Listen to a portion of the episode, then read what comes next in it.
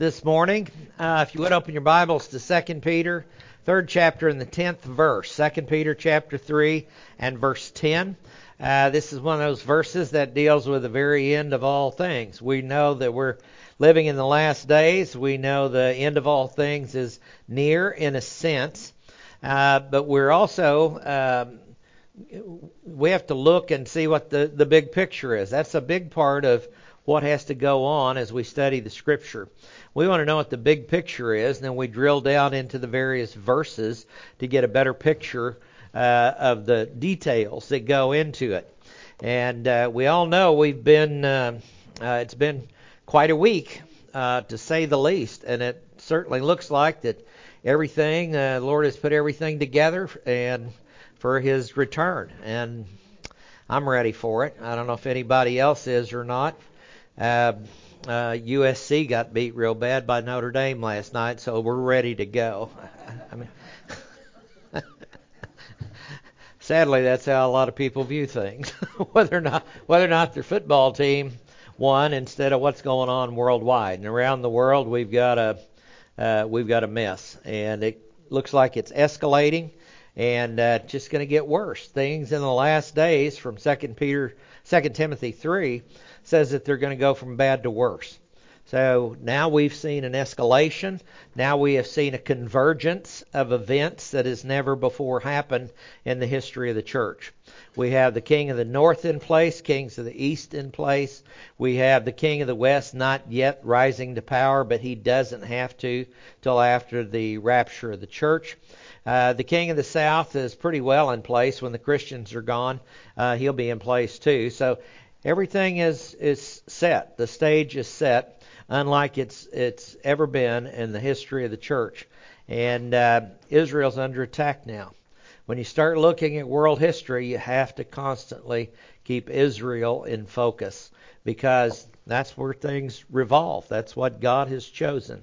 He made a promise in Genesis 12 that he says, Those who bless you I will bless, and those who curse you I will curse.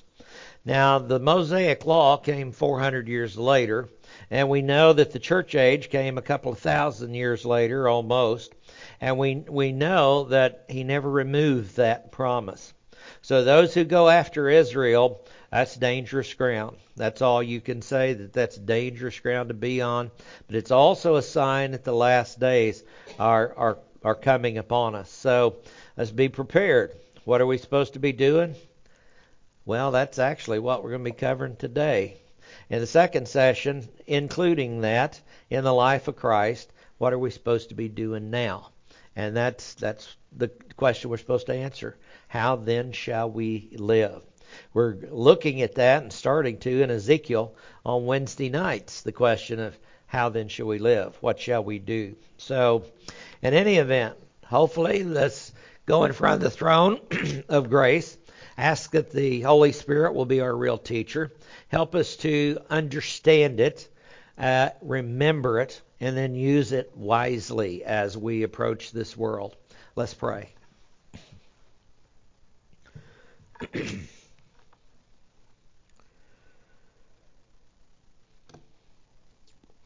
Father, again, we thank you for your blessings, your tests. We thank you for your opportunities. We thank you for the time in which we live. Father, it is the one of the most exciting times to be alive in the history of the world because we see it all coming together. And for that, we thank you for the privilege of participation. I pray that we'll have eyes to see and ears to hear, that we'll be able to uh, properly evaluate things and then not panic by them, but instead use them as an impetus for us to take the gospel to those who are lost and dying. Father, we pray that you'll nourish our souls with this portion of your word, for we ask it in Jesus' name. Amen. Well, as you look at the big picture, you, you go to the beginning. In the beginning was the Word, and the Word was with God, and the Word was God. And He brought the heavens and earth into existence. Genesis 1 1. In, in the beginning, God created the heavens and the earth. And then, whenever you get to the end of the book, in Revelation, what you find out is that there is a new heavens and a new earth that is going to be coming into existence.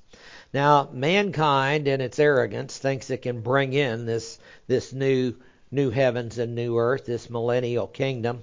And a lot of that is done with this climate change propaganda that is going around that hey, we can save the planet. We couldn't we couldn't make it and we can't save it. And that's just the bottom line. That's the way it works. Uh, how are we going to save the planet when we don't remotely have the power to even do that?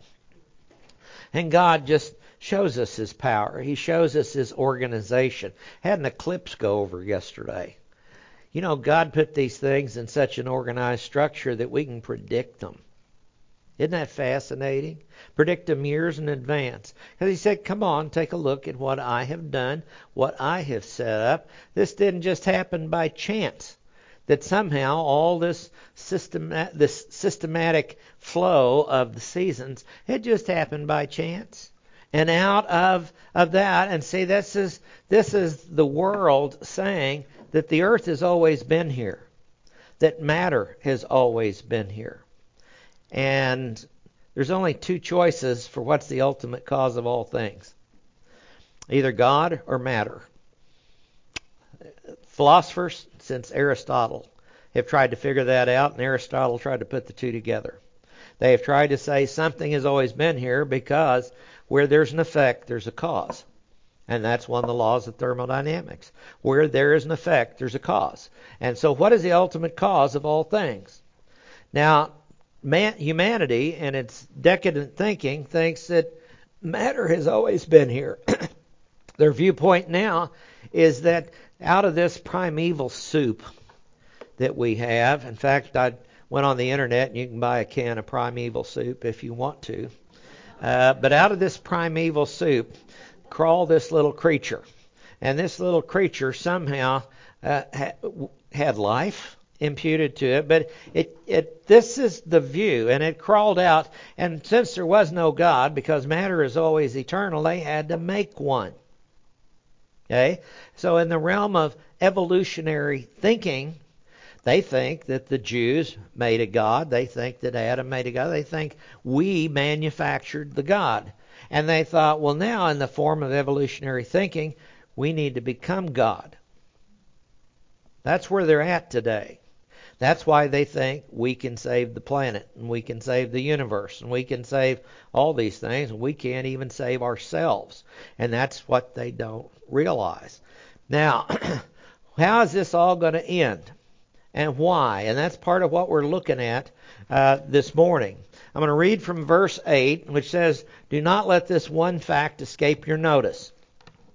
Beloved, with the Lord one day is as a thousand years, and a thousand years is one day. In the context of 2 Peter 3, he has just told us that evolution is not a valid thought process. Okay? That escapes their notice. The world was formed out of water and by water. So what we see now on planet Earth is basically a result of the flood. So he's saying that's what we need to, to look at. You can explain the Grand Canyon. You can explain these these great marvels by a global universal flood like the Bible says happened. And he says don't don't so he's not introducing evolution back into the thinking. Now I've talked to people, good, strong Christian people, friends, and they pull out this verse and they say this opens up the door to evolution. Then they develop a theistic evolution that the days are not really days back in Genesis 1. And so they're really long periods of time and da off we go into the wild blue yonder. He's just said evolution is not the way. he says also God reckons things differently than we do. Okay? He's not bound by time. He's the one that created time. And then in verse 9, he says, The Lord is not tarrying concerning the promise, as some consider slowness. Where is he? But is patient toward you. And then he tells us why. Not willing for anyone to ruin themselves. That's the word apolumi. Means to bring to ruination, not to cease to exist. He says, but for all to come to a change of mind. Why is the Lord tarrying? Because he wants everybody to be saved. Why? Because his son died for everybody. He did. It's it's wasted. That's why part of the the blood was poured out at the base of the altar and the various sacrifices, because some of it was sprinkled, because not everybody was going to accept the atonement, but the rest of it is poured out. It was paid for through the sacrifice, but it was not availed of, and that's the that goes all the way back to the to the uh, offerings. He says, but he wants everybody to have a change of mind. About what? A change of mind about who the Lord is. Because most of the world, it's estimated five out of six people on the planet today don't don't believe in Jesus Christ. Now, that's only about one out of six, and I think that number might be high as far as believers. I I don't know. It's all up to God, but they estimate one out of six. And when you start looking at it and putting it together with the numbers from the book of Revelation and everything, at the rapture, a sixth of the world's population is going to be gone, roughly. Then the kings of the east killed a third of the world's population. And by the time we get down to the second advent, the population is down to maybe a billion. That's still a lot of people, but we, we don't know how many, but that's just crunching some numbers on what we have to work with. Now, verse 10 Peter is inspired to write, but the day of the Lord will come. Now, this is the word hako in the Greek. Normally, we would think of the word erkomai. That's what a if you, if you study Greek and you're doing you're going through the original languages, going through the original manuscripts, the erkomai stresses the act of travel. That's what you did getting to church today. Okay? You erkomide. Now, when you got here, you hakoed. Because hako emphasizes the arrival at a location. So this word, it says will come, it's emphasizing the fact that it will arrive. It's a future tense. It's a future active indicative. It says it will arrive. It is a pure prophecy that we find here. Future tense puts it in obviously in the future, and it says it the day of the Lord will arrive. How? Like, similar to. Hos is the word that is used here. Not exactly as, that is kathos, but hos. In a similar manner, like a thief, a kleptes. Uh, some of the world's countries now are called kleptocracies because it's all about how much you can steal and get away with within the country, and they so they call them a kleptocracy. Looks like some of the places on the west coast are becoming that in the United States. Whatever you can steal and get away with that's under a thousand dollars, you don't get uh, charged with a felony for. It's not that way in Oklahoma yet. Praise the Lord for that. like a thief, it's going to be unexpected, it's going to be sudden, unannounced. It says, in which, now this is a specific point of time within the day of the Lord, in which the heavens will pass away. And here's the word erkomai with the para attached to it, and it is a future middle indicative, which is an interesting use of the words that we find here because par ekomai means to go beside of or to, to pass away, and it's a middle, indicating it happens from the inside out. They're going to pass away from the inside out. It's going to be an explosion. Guess where the real big bang is going to be?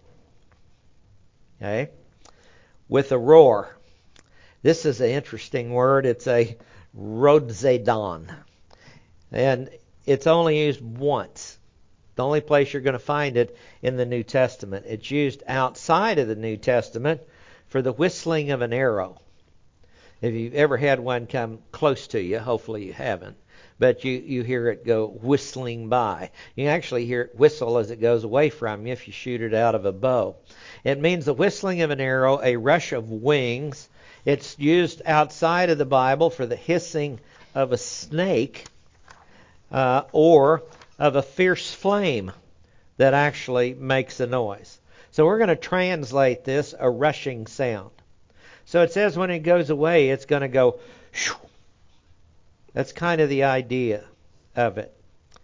And the elements, the stoichion, This word is used seven times in, in the New Testament, and the thi- it is the basic thing from which others in a series go.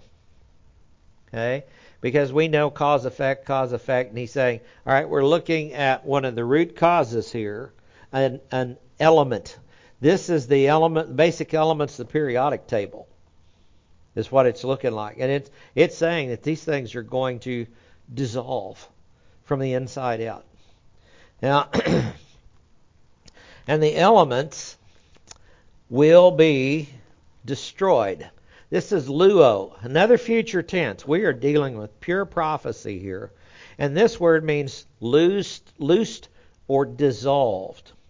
And the passive indicates that it is done by an outside source. So God is going to trigger this, is what it is saying. These things are going to be triggered, and when as they go, they're going to go from the inside out. Now, this is this is an interesting description. Uh, it says with intense heat. Here's a present middle participle. The partic- participles in the Greek go with the main verb. So if it's a present participle, it's a contemporaneous action with the main verb which it says the will be loosed, future passive indicative. And how's it going to happen contemporaneously? It is going to to really just burn up. This word is kalsomai. It's only used two times in the New Testament. See, this description of the the end of the world, if you will, people say the end of the world is coming. I got news for them. It's at least a thousand and seven years off. So don't panic. Okay? You see somebody with a sign out on the corner, applaud him for getting the message out they need Jesus. But the end of the world is not coming for at least a thousand and seven seven years. Now, outside of the New Testament, this word kalsomai is used of a fever that burns from the inside.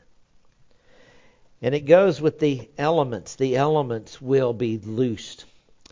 Now, the corrected word order to the way they actually appear in the Greek, it says, and the elements, burning intensely, will be dissolved.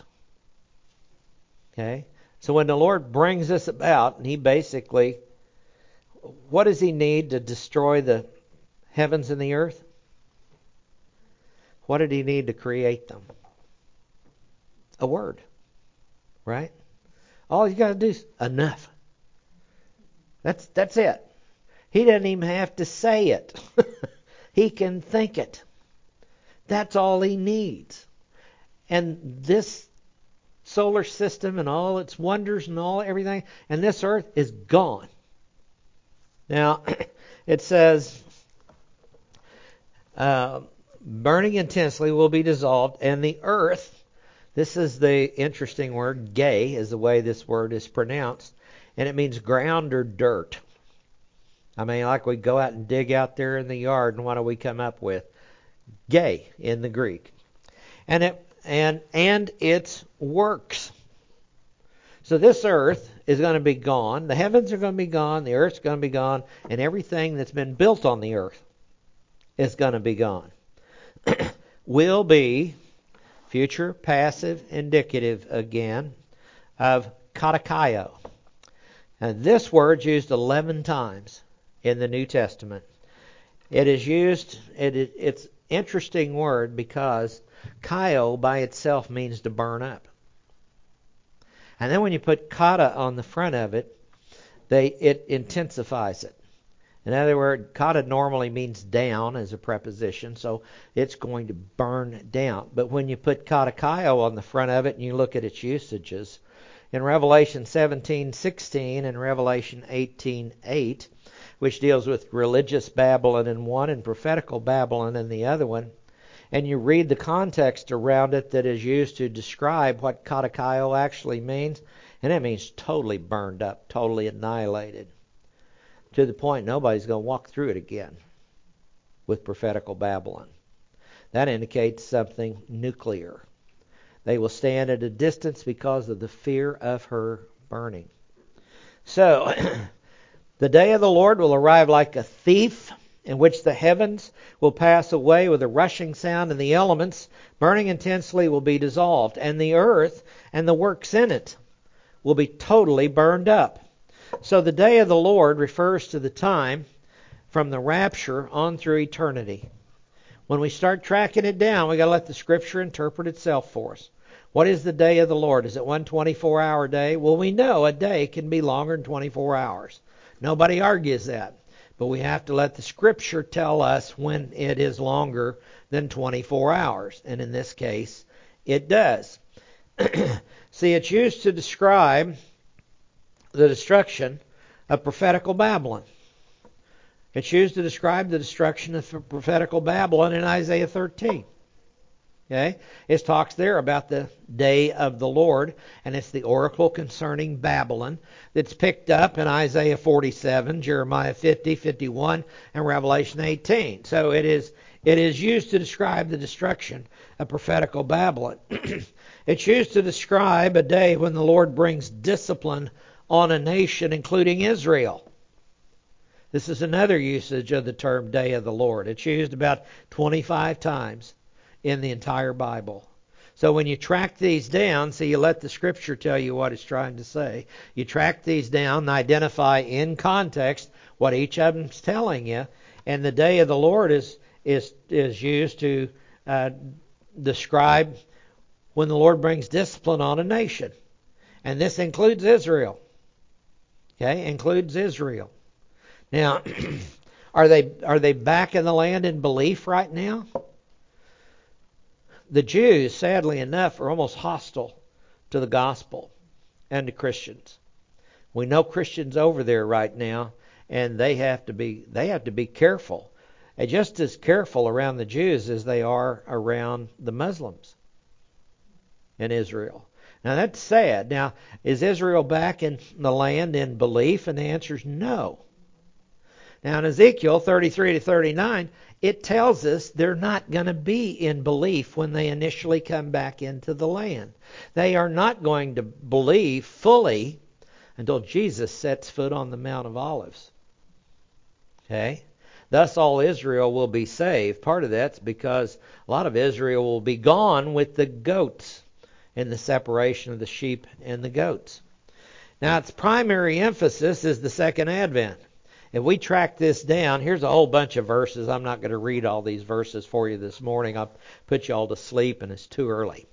Too many of you told me you're trying to wake up still, and so, you know, and I'm I'm trying to get this metal thing in my hip to adjust to the temperature that is out there.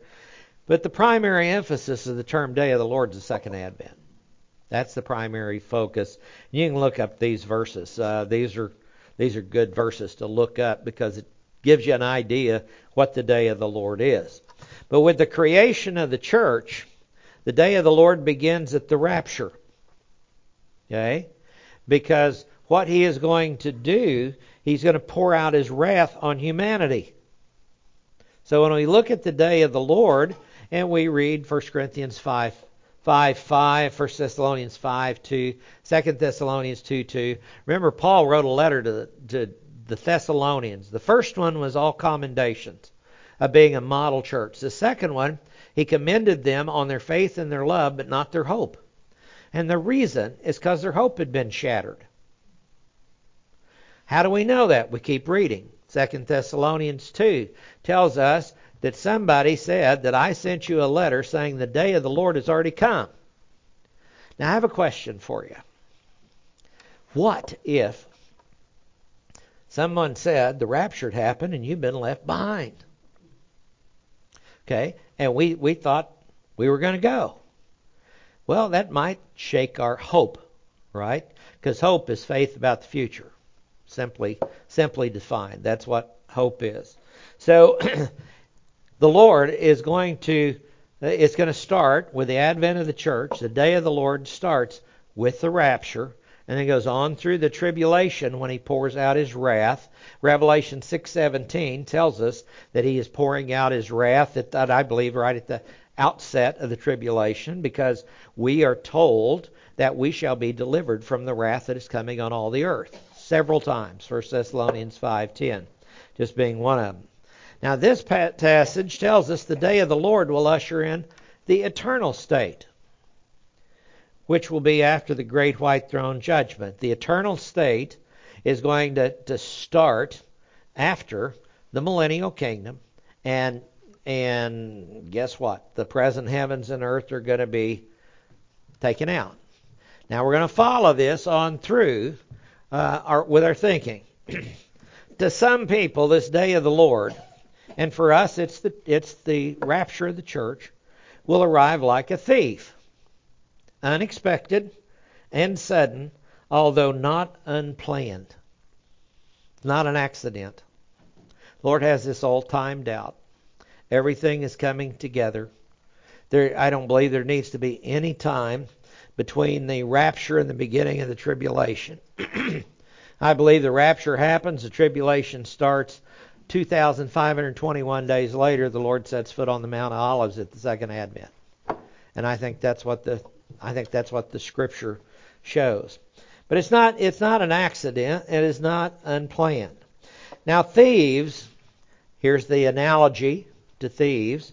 They come to steal your treasures. So we're called to protect the ones that matter. What does the Bible say about thieves in the New Testament? See, if it's going to come like a thief, let's let the Bible tell us about thieves. So thieves come to steal your treasure, your treasure, so we're to protect the ones that really matter. Now, I'm not going to ask how many people have safes in their house.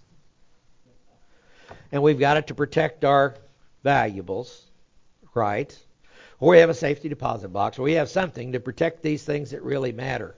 Let me tell you something, they don't really matter. They don't. I didn't say that.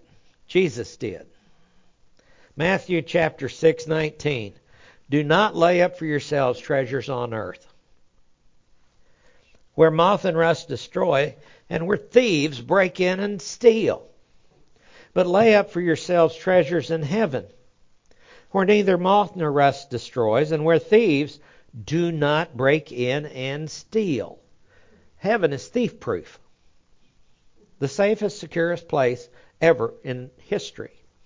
Where your treasure is, this is the kicker, there your heart will be also. Whatever is so important to you that you will die for it. That's where the treasure is and he says, "Is it is the treasures on earth or are they in heaven?" Peter's going to make another after we get out of this verse. He's going to tell us what kind of people should we be since it's all going to be gone. Should we be spending our life oh, oh, obsessing over the accumulation of things?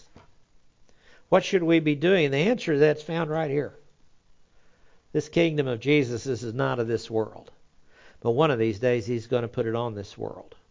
And we'll get to enjoy that. Thieves accomplish their objective when we're unprotected. Again, Jesus, Matthew 24, Olivet Discourse, verse 42. Therefore be on the alert, for you don't know which day your Lord is coming. Be sure of this if the head of the house had known at the time of the night the thief was coming, I assume that most of you have home protection somewhere in your house, okay, of some kind or another. And what if you got a note that said somebody to break into your house 2:15 in the morning? Now, would you use that protection to ward off that thief? And the answer's probably yes. It makes sense. You don't want to sleep through it, right? If you know when he's coming, you're going to be there and, and ready. He would have been on the alert and would not have allowed his house to be broken into. For this reason, you be ready too, for the Son of Man is coming in an hour when you don't think he will. Who then is the faithful and sensible slave whom his master put in charge of his household to give them their food at the proper time? Blessed is that slave whom his master finds so doing when he comes. When he comes back. Now, this is second advent and this passage, but a direct application of the rapture. Because he's talking to, to Jews, and it's primarily a tribulational passage in the Olivet Discourse in, in Matthew 24. But its applications to us. If you have a great prophetic event getting ready to happen, it makes sense, doesn't it? Many people will be spiritually intoxicated when the Lord comes at the rapture. Now, do you think that might be the case? And sadly, many who are spiritually intoxicated, I think, are in the church. Why? I think they're there because a lot of them have discarded prophecy at all. They think it's all coincidences.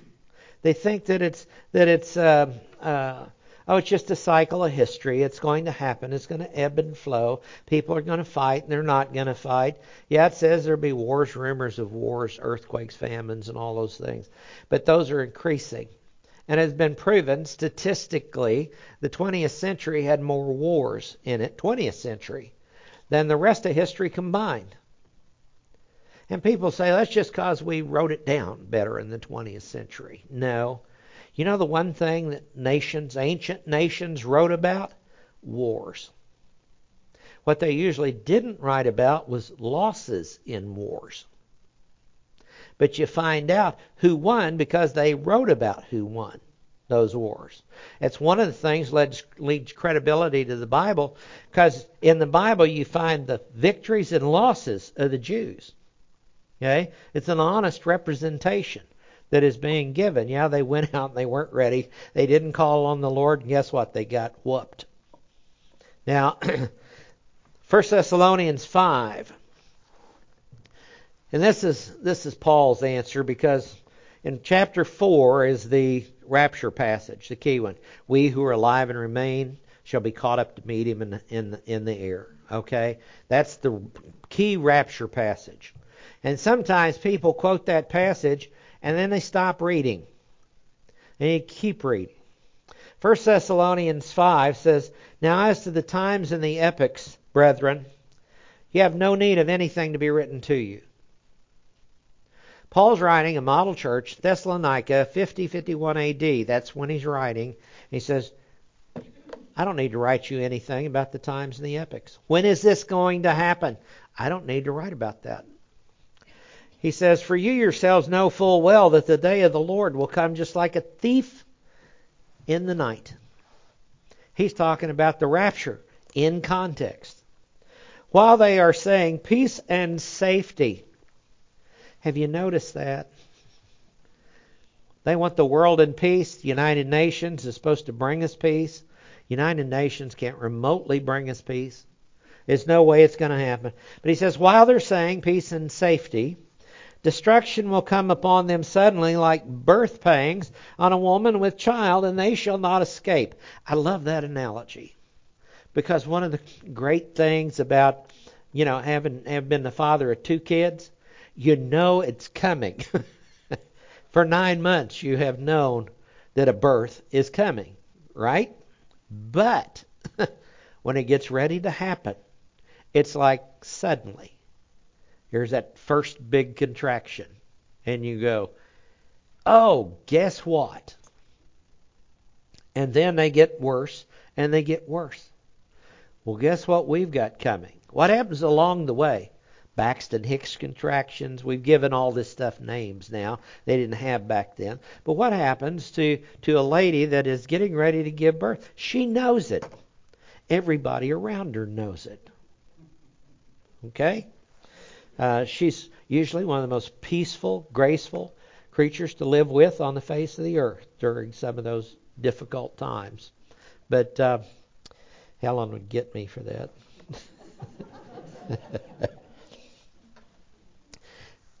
he says, And they shall not escape. You, brethren, are not in darkness, that the day should overtake you like a thief. For you are all sons of light and sons of day. We are not of night nor of darkness. So then let us be let us not sleep as others do. This word for sleep in 1 Thessalonians 5 is a different word than the one in chapter 4. They both translate they translated them both as sleep. In chapter 4 it's koimeomai, and it is the sleep of believers after they have passed. That's the way they are described. This is the word gregoreo. This is a word for spiritual sleep. They've fallen asleep spiritually. And he says, You've got the information, church at Thessalonica. So you should not be spiritually asleep. And today, when we have people that deny there's going to be a rapture, deny there's going to be a millennium, think the millennium has already come, come and gone, whenever we have people that believe that, they are asleep in these end times. Can't say anything else but. See what Paul said in Ephesians 5:15, "Awake, O sleeper, and rise from the dead." Wake up. Many will be spiritually intoxicated when the Lord comes at the second advent. Now you'd think after the rapture, everybody would be awake. But in Revelation 16:15 it says, "Behold, I am coming like a thief." Revelation 16 is preparation for the second advent, which happens in Revelation 19. It's already into the tribulational period. I am coming like a thief that he's talking about. Blessed is the one who stays awake and keeps his garments, lest he walk about naked and men see his shame. Keeping his garment. You know, the one of the things we see in Ezekiel is the watchman. The watchman's put on the wall, and we're supposed to pay attention. The watchman's supposed to pay attention, and he's supposed to alert everybody. And the Lord makes that watchman accountable. Now, to the Romans, and in this time when this was written, someone that was assigned guard duty for Rome, what happens if they were caught sleeping? They set their robes on fire. That's what happened. How serious was that in the protection of Rome? It was a death penalty if you if you failed or you just got burned real bad. One way or another, it was not a not a pleasant thing. He says, and keeps his garments. I think is kind of a little inference back to that. Now the heavens and the earth are going to pass away shortly after the millennium, and just before the great white throne. Now where do you get that from? So we're trying to put the package together. We're looking in different parts of the scripture where the topic is covered. Now I think this is so beautiful that it's perfectly placed just before the great white throne. So, what did we start with? Someone or something has always been here, right? Either God or matter. The universe has always been here, or God has always been here. Which is it? You know, just before the great white throne, the last possible excuse anybody could have is going to be burned up. And think, think, think what this says. It says, I saw a great white throne and him who sat upon it, from whose presence earth and heaven fled away, and no place was found for them. Here's the throne. And suddenly the habitat of all creation is going, What happened? What happened? And I saw the dead, the great and the small, standing before the throne, and the books were open. And another book was open, which is the book of life, and the dead were judged from the things that were written in the books according to their deeds. And the sea gave up their dead which were in it, and death and Hades gave up the dead which were in them, and they were judged, each one of them according to their deeds. And death and Hades were thrown into the lake of fire. This is the second death, the lake of fire. And if anyone's name was not found written in the book of life, he was thrown into the lake of fire. Now, that's a pretty definitive judgment, to say the least. And we shouldn't want anybody in the lake of fire. God doesn't want anybody in the lake of fire. But humanity has been given a choice. Now, it's kind of finalized, isn't it? Because one of the arguments is, well, my environment made me what I am. No, your decisions made you what you are. Your environment may have influenced you, but your environment didn't make your decisions. That's one thing the neuroscientists haven't been able to figure out yet is how we make decisions. They can do brain surgery and make you raise your arm, do all kinds of stuff that can't make you decide. Because that's located in the soul, in the immaterial part of man. And guess what? That's where we become accountable, being made in the image of God. Now, one, not one word of the law will pass away until everything has been fulfilled. Jesus again, Matthew 5. Truly I say to you, until heaven and earth pass away, nor the smallest letter or stroke shall pass away from the law until all is accomplished, brought to its desired end. It's not going to disappear because it teaches people that they're sinners and they need a Savior. Not one of the Lord's words is going to pass away. From Matthew 24. I say to you, this generation will not pass away till all these things take place. Hmm. Heaven and earth will pass away, but my words will not pass away. Whenever Jesus said something, it was, if it hadn't happened, it was good as done. But at that day and hour no one knows, not even the angels of heaven, nor the Son, but the Father alone. Speaking from true and pure humanity. Jesus, the God man, he said, I don't know. It has not been revealed to my humanity. I, I don't know when it will happen. But what I can tell you is it will happen. Even though the fulfillment was costly. Not one of these words will pass away, and Jesus made the statement, but Matthew 26:42 says he went away again a second time and he prayed, "My Father, if this cannot pass away unless I drink it, your will be done." You know that was the cup that only he could drink from. And Matthew 26 is the equivalent of John 17, and he's talking there to the Lord, glorify me with you with the glory we had before the world began. And he's looking forward to it. And he says, Father, if there be another way to accomplish this redemption, redemption, let's let's do it. And he said, Not my will, but your will be done. Our new creation caused the old things to pass away according to 2 Corinthians 5:17. I love that cuz 4 and 5 uh, chapter 4 is momentary light affliction is creating for us an eternal weight of glory. We we know that Paul's momentary light affliction because he'll tell them what it is two chapters later. Okay? Beaten, stoned, shipwrecked, a little bit of everything you could imagine. Momentary light affliction. And then in chapter 5, while our outer tent is being torn down, our inner man is being renewed day by day. What happens? We become a new creation in Christ the moment we put our faith in him. 517 If any man is in Christ, i.e., you have had faith, you have believed, and you are entered into union with Christ, he's a new creature. This is not a will be, is it? This is the present. You're a new creation in Christ. Now we're still hauling around this old creation. Okay? Which we get a little bit tired of from time to time.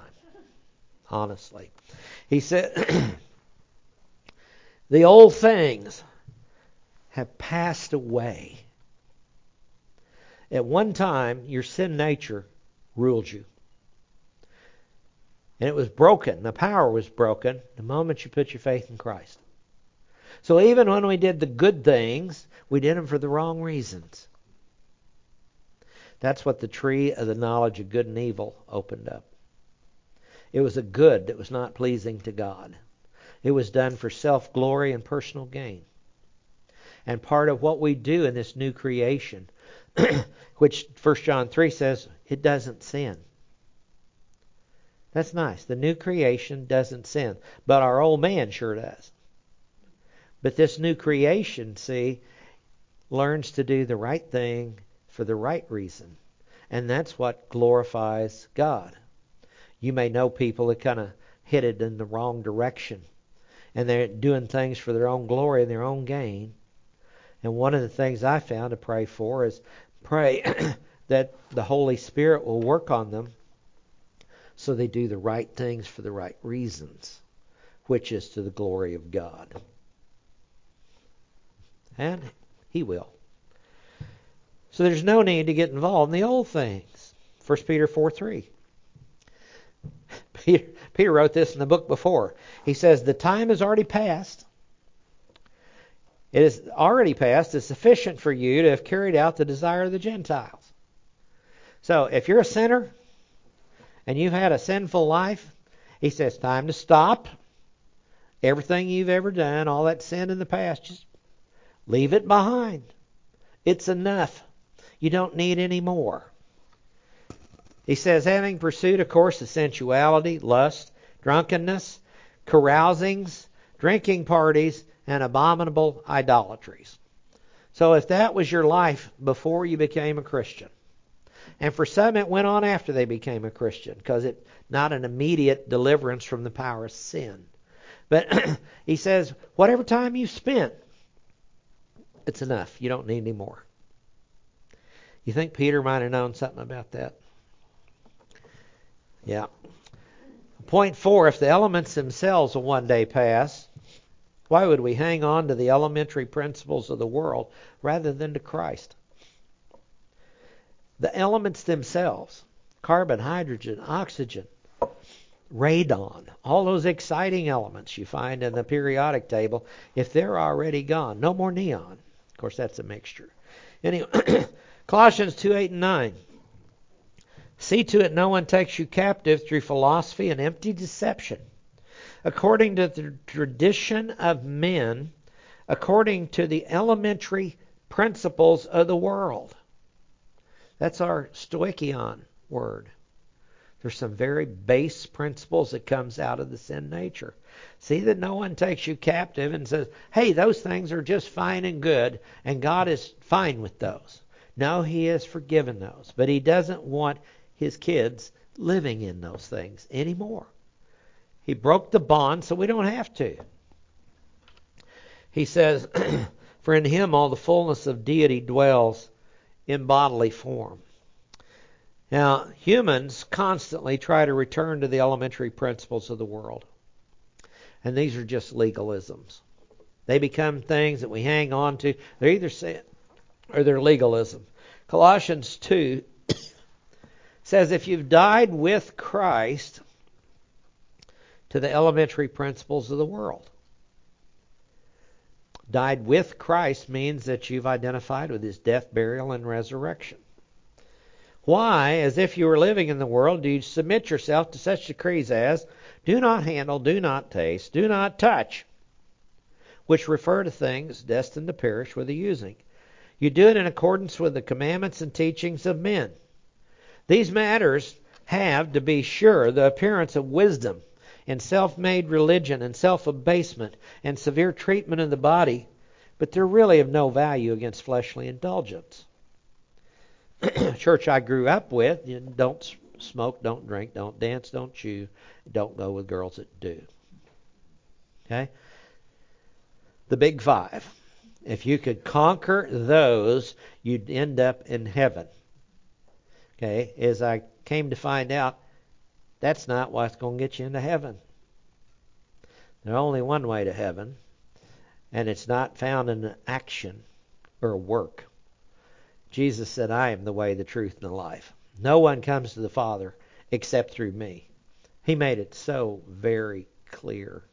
Whoever believes in him will have, not may have, will have eternal life. Now, isn't that a great promise?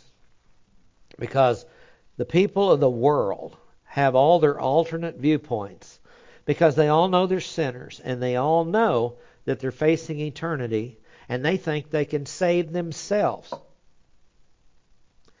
You know, when you find yourself a sinner facing eternity, you either have to find a way to save yourself or you have to find a Savior. Christianity says give it up and accept the Savior. Simple gospel, isn't it? Rather than hanging on to the elementary principles, the oracles of God. That's what we're supposed to hang on to. Learn the oracles of God. What has He laid out before us? What does He see as important? What does He see as the spiritual things in the heavenly places? What does He want? And Hebrews 5:12. And by the way, if we followed that on through, he says by this time you ought to be teachers. So if we need any Sunday school teachers anymore, then okay, you ought to be prepared already. By this time you already uh, you ought to be teachers. Is what he says. Let's pray. Father, thank you for the, this day. Your love and grace and mercy. Thank you for your blessings and your test. And Father, we want to have a lift up a special prayer for our friends in Israel. We ask for their protection, but ask most of all for their boldness to be able to give the real solution while they are there. We pray also for the Jews who have become so self reliant they think they can do anything. But Father, they can't do anything without you, and they really can't do anything without the Lord Jesus Christ. So I pray that you'll use this time of testing this time to uh, impress upon their minds they need a real Messiah. And there's one who's already came and they rejected. But it's not too late. Father, we pray for them and we ask this in Jesus' name. Amen.